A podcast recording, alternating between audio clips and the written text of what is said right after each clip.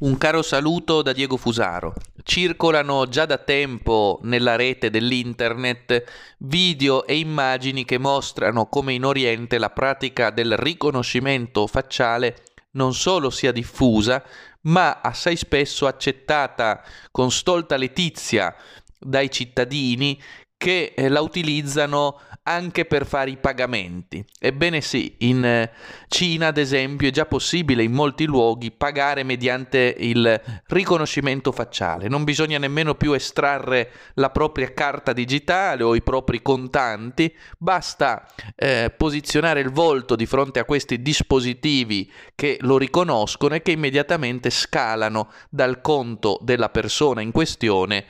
l'equivalente monetario per il pagamento in questione.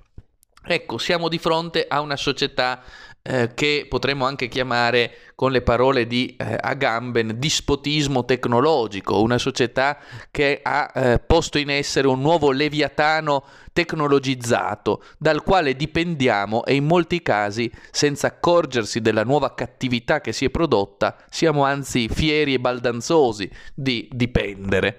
Qual è eh, il limite che separa l'umano dalla disumanizzazione completa? Aveva ragione Gunther Anders nell'uomo antiquato quando scriveva che eh, ormai siamo in balia del dislivello prometeico, è sempre più accentuato il divario che separa l'umano dalla sua creatura, dal prodotto tecnico, a tal punto che la tecnica fa apparire l'umanità stessa sempre più antiquata, ci pone in una condizione che non per caso fa sì che la tecnica stessa superi l'umano umano e si innesti nell'umano, è ciò che viene chiamato pudicamente transumanesimo, ma che in realtà corrisponde alla massima disumanizzazione, quale si sta effettivamente realizzando nell'evo della barbarie tecnologica.